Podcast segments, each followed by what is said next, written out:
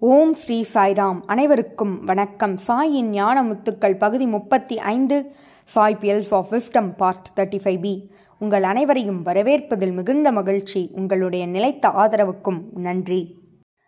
இந்த வார பகுதியில் நாம் பார்க்க இருப்பது எவ்வாறு நம்முடைய சாய் பகவான் பக்தர்களின் பக்தியின் காரணமாக அவர்களுடைய கஷ்டங்களை தான் ஏற்றுக்கொள்கிறார். எவ்வாறு அவர்களுடைய கஷ்டங்களை நீக்கி அந்த கஷ்டத்தை தான் அனுபவிக்கிறார்? அவருடைய அன்பு அளக்க முடியாததாகும். பல அனுபவங்களை இந்த பகுதியில் நாம் பார்க்க இருக்கிறோம். ஷீரடி பகவானும் பல நோய்களை பல ஆபத்துகளை தான் ஏற்றுக்கொண்டிருக்கிறார். அவருடைய சரிதத்தை படிப்பவர்களுக்கு இது தெரியும். ஒருமுறை ஷீரடி பக்தர் ஒருவர் என்ன செய்து கொண்டிருக்கிறார் என்றால் நெருப்பில் இரும்பை கொண்டு வேலை செய்து கொண்டிருக்கிறார். அப்பொழுது தன்னுடைய குழந்தை தவழ்ந்து வருகிறது என்பதனை அறியாமல் அவர் வேலை செய்து கொண்டிருக்கிறார். திடீரென்று அந்த குழந்தை அந்த நெருப்பிற்குள் விழுந்து விடுகிறது. ஷீரடி பகவான் தன்னுடைய கைகளை நீட்டி அந்த குழந்தையை காப்பாற்றுகிறார். அதனுடைய விளைவு பகவானின் கையானது எரிந்துவிட்டது. அதில் பல தழும்புகள் நீண்ட காலமாக இருந்தன. இவ்வாறு அந்த குழந்தையின் கஷ்டத்தை துன்பத்தை தான் ஏற்றுக்கொண்டார். அதுவே இறைவனின் அன்பாகும். மேலும் ஷீரடி பகவான் கூறியது தன்னுடைய பக்தனை காப்பாற்ற தன்னுடைய உயிரையும் கொடுப்பேன் என்று கூறியிருக்கிறார்.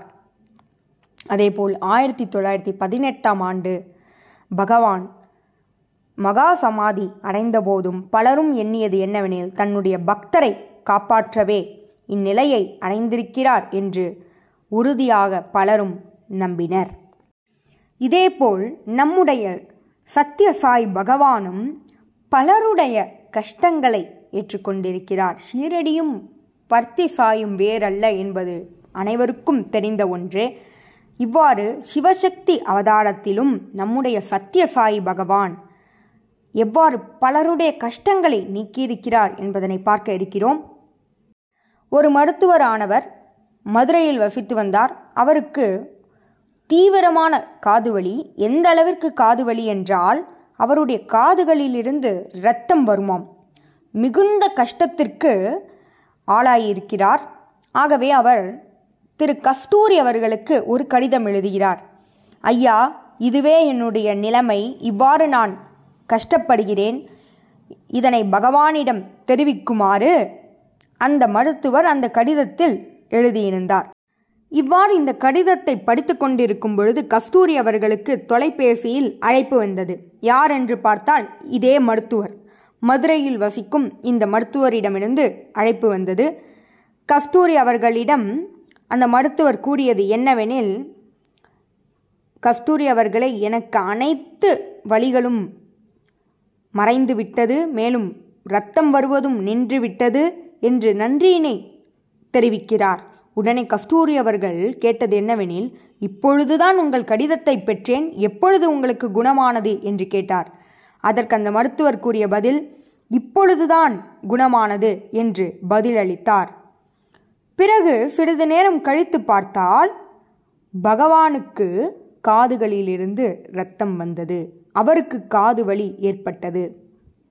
இவ்வாறு சுவாமி தன்னுடைய பக்தர்களின் கஷ்டங்களை ஏற்றுக்கொள்கிறார் என்பதற்கு இது ஒரு நிகழ்வாகும். சுவாமியின் அன்பினை நம்மால் இதில் பார்க்க முடிகிறது. எவ்வாறு சுவாமி அவருடைய கருணையை பக்தர்கள் மீது பொழிகிறார் என்பதனை நம்மால் உணர முடிகிறது.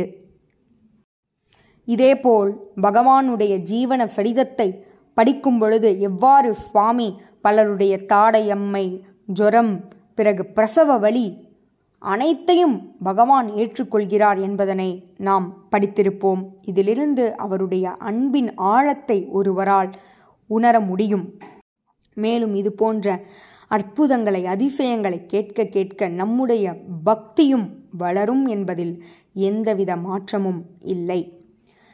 இருபத்தி எட்டு ஜூன் ஆயிரத்தி தொள்ளாயிரத்தி அறுபத்தி மூன்றன்று ஒரு முக்கியமான நிகழ்வு. பிரசாந்தி நிலையத்தில் ஏற்பட்டது. அது இன்று வரை பலருடைய நினைவுகளிலும் நீங்காமல் இருக்கிறது. அது என்னவெனில் சுவாமி கஸ்தூரி அவர்களிடம் இன்றிலிருந்து ஒரு வாரத்திற்கு எந்த விதமான இன்டர்வியூக்களும் கிடையாது என்ற அறிவிப்பினை அறிவிக்கச் சொன்னார். கூட்டத்தின் முன்பு அறிவிக்கப்பட்டது கூட்டமும் கலைந்துவிட்டது. இருபத்தி எட்டு ஜூன் இது அறிவிக்கப்பட்டது. அடுத்த நாள் இருபத்தி ஒன்பது ஜூன் காலை ஆறரை மணி அளவில் பகவான் மயங்கி விழுந்தார் மூர்ச்சையடைந்தார். அவ்வாறு பகவான் மயங்கி விழுந்ததை அறிந்த பல பக்தர்கள் நிச்சயம் சுவாமி தன்னுடைய பக்தர்களை காப்பாற்றவே இவ்வாறு செய்திருக்கிறார் என்று பலரும் நினைக்கத் தொடங்கினர். ஆனால் சுவாமி நீண்ட நேரம் ஆகியும் சுய நினைவுக்கு வரவில்லை. ஆகவே மருத்துவர்கள் வந்து பகவானை பரிசோதித்தனர்.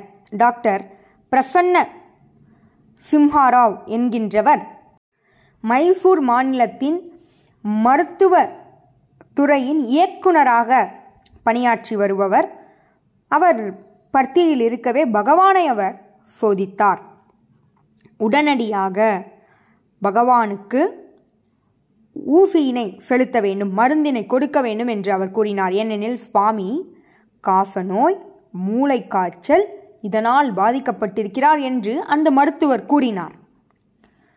அவ்வாறு கூறிக்கொண்டிருக்க பகவான் விழித்தார். மேலும் சுவாமி கூறியது என்னவெனில் ஐந்து நாட்களில் இது சரியாகிவிடும். எந்த விதமான மருந்துகளும் எனக்கு தேவையில்லை என்று பகவான் கூறிவிட்டார். பிறகு ஒரு நாள் முடிந்தது. அடுத்த நான்கு நாட்கள் என்ன நிகழ்ந்தது? பகவானுக்கு பல முறை பல முறை மாரடைப்பு ஏற்பட்டது. ஒரு முறை இரண்டு முறை அல்ல பல முறைகள் மாரடைப்பு ஏற்பட்டது. மேலும் மூளையில் இரத்தமானது உறைந்து விட்டது. பகவானுடைய வலது பக்கம் முடங்கி விட்டது. அவரால் நடக்க இயலவில்லை. அவருடைய குரலும் வெளிவரவில்லை. பகவானால் பேச முடியவில்லை. இதுவே பகவானுடைய நிலையாக இருந்தது. பகவான் கூறியதைப் போல ஐந்து நாட்கள் கழிந்தது. இப்பொழுது சுவாமி ஆரோக்கியமாக வெளிவந்தார். மாரடைப்புகள் நின்றன. அவருடைய மூளையும் சிறப்பாக செயல்படத் தொடங்கியது. ஆனால் வலது பக்கம் வாதம் மட்டும் அவ்வாறே இருந்தது முடங்கி இருந்தது பகவானால் நடக்க இயலவில்லை. குரு பூர்ணிமா தினமன்று ஜூலை ஆறு ஆயிரத்தி தொள்ளாயிரத்தி அறுபத்தி மூன்றாம் ஆண்டு குரு பூர்ணிமா தினமாகும். பகவானின் உடல்நிலை அவ்வாறே இருந்தது. அவரால் நடக்க இயலவில்லை மேலும் பேசவும் முடியவில்லை. பக்தர்களே பகவானை கீழே அழைத்து வந்தனர். பிரார்த்தனை நடக்கும் கூடத்திற்கு அழைத்து வந்தனர். அனைவரும் பகவானின் நிலை கண்டு அழுதனர். பகவான் தன்னுடைய இருக்கையில் இருந்தார். ஐயாயிரம் பக்தர்கள் முன்னிருக்க பகவான் அங்கிருந்த ஒருவரை தண்ணீரை கொண்டு வரச் சொன்னார். அந்த தண்ணீரை இடது கையால் வலது பக்கம் தெளித்தார். முடங்கியிருந்த வலது பக்கம் தெளித்தார். வலது காலில் தெளித்தார். பகவான் நடக்கத் தொடங்கினார். அவருடைய குரலானது வெளிவரத் தொடங்கியது. கம்பீரமான குரலால் பகவான் சொற்பொழிவு ஆற்றினார். இதனை கஸ்தூரி அவர்களே தன்னுடைய புத்தகத்தில் எழுதியிருக்கிறார். அனைவரும் இந்நிகழ்ச்சியை நேரில் கண்டு ஆனந்த கண்ணீரில் இருந்தனர். இவ்வாறு சுவாமி குரு பூர்ணிமா தினமன்று தன்னை குணமாக்கிக் கொண்டார். மேலும் சுவாமி கூறியது என்னவெனில் பக்தன் ஒருவனின் வாழ்வை காப்பாற்றவே. அந்த பக்தருக்கே இத்தனை மாரடைப்புகளும் ஏற்பட இருந்ததாக பகவான் கூறினார். அந்த பக்தரை காப்பாற்றவே தான் இந்த வழியை ஏற்றுக்கொண்டதாக பகவான் கூறினார். என்னே பகவானின் அன்பு. இதிலிருந்து பகவான் எவ்வாறு தன்னுடைய பக்தர்களுக்காக தன் இன்னுயிரையும் கொடுக்க தயாராக இருக்கிறார் என்பதனை உணர முடிகிறது. சுவாமியே கூறியிருக்கிறார் உங்களுடைய தீய குணங்களை விட்டொழித்தால் என்னுடைய இன்னுயிரையும் உங்களுக்கு கொடுப்பேன் என்று பகவான் கூறியிருக்கிறார். பகவான் தன்னுடைய வாழ்வினையே நமக்காக தான் வாழ்வதாக கூறுகிறார். அவருடைய கண்கள் நம்மை பார்ப்பதற்காக அவருடைய கைகள் நமக்கு சேவை செய்வதற்காக என்று சுவாமி கூறுகிறார். நாம் பகவானுக்காக வாழ தயாராக இருக்கிறோமா? பகவான் நமக்காக வாழ தயாராக இருக்கிறார் என்பதே கேள்விக்குறியாக இருக்கிறது. அடுத்ததாக இன்னொரு அற்புதத்தை பார்க்கலாம். டாக்டர் பகவந்தம் அவர்களை அனைவருக்கும் தெரியும். அவர் விஞ்ஞானி ஆவார் அவருக்கு பதினோரு வயது பேர குழந்தை ஒன்று இருந்தது. புத்தி சுவாதினம் இல்லாத குழந்தை அது. அந்த பதினோரு வயது குழந்தைக்கு ஒரு முறை மருத்துவர் கூறியது என்னவெனில் மூளையில் ஒரு பிரச்சனை இருக்கிறது.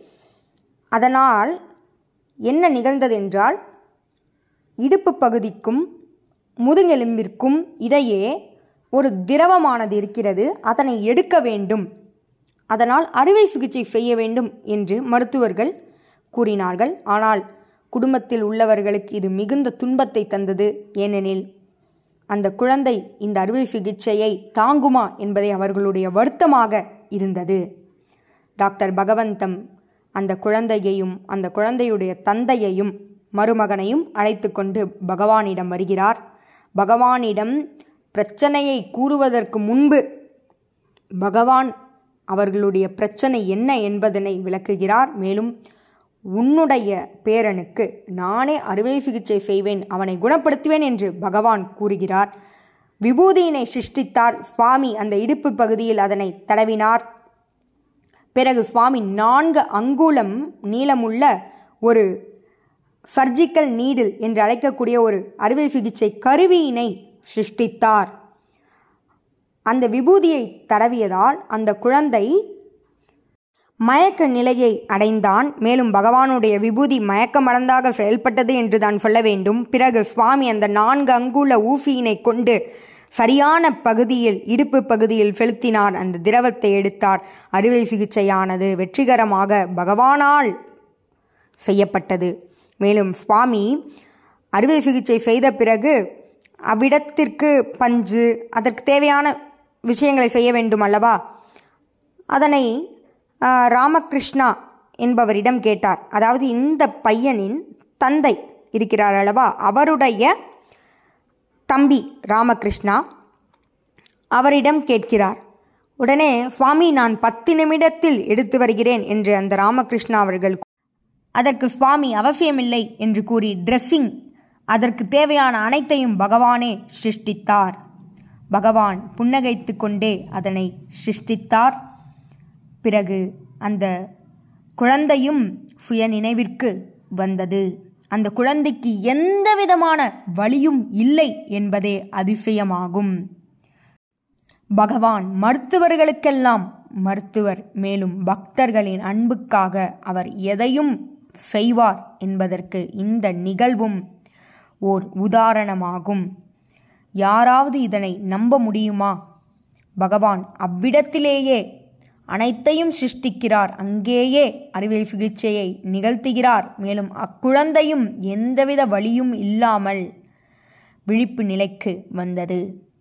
பகவானால் செய்ய இயலாதது என்று எதுவும் கிடையாது.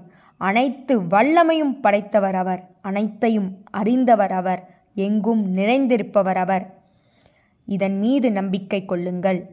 எங்கும் நிறைந்திருக்கும் இறைவன் மீது நம்பிக்கை கொள்ளுங்கள். நம்முடைய வாழ்வே நம்முடைய வாழ்வே அதிசயம் மிக்கதாக அற்புதங்கள் நிறைந்ததாக மாறும் என்பதில் எந்தவித சந்தேகமும் இல்லை. நன்றி. இதுபோல பல நிகழ்வுகளோடு உங்களை அடுத்த வாரம் சந்திக்கிறேன். ஜெய் சாய்ராம்.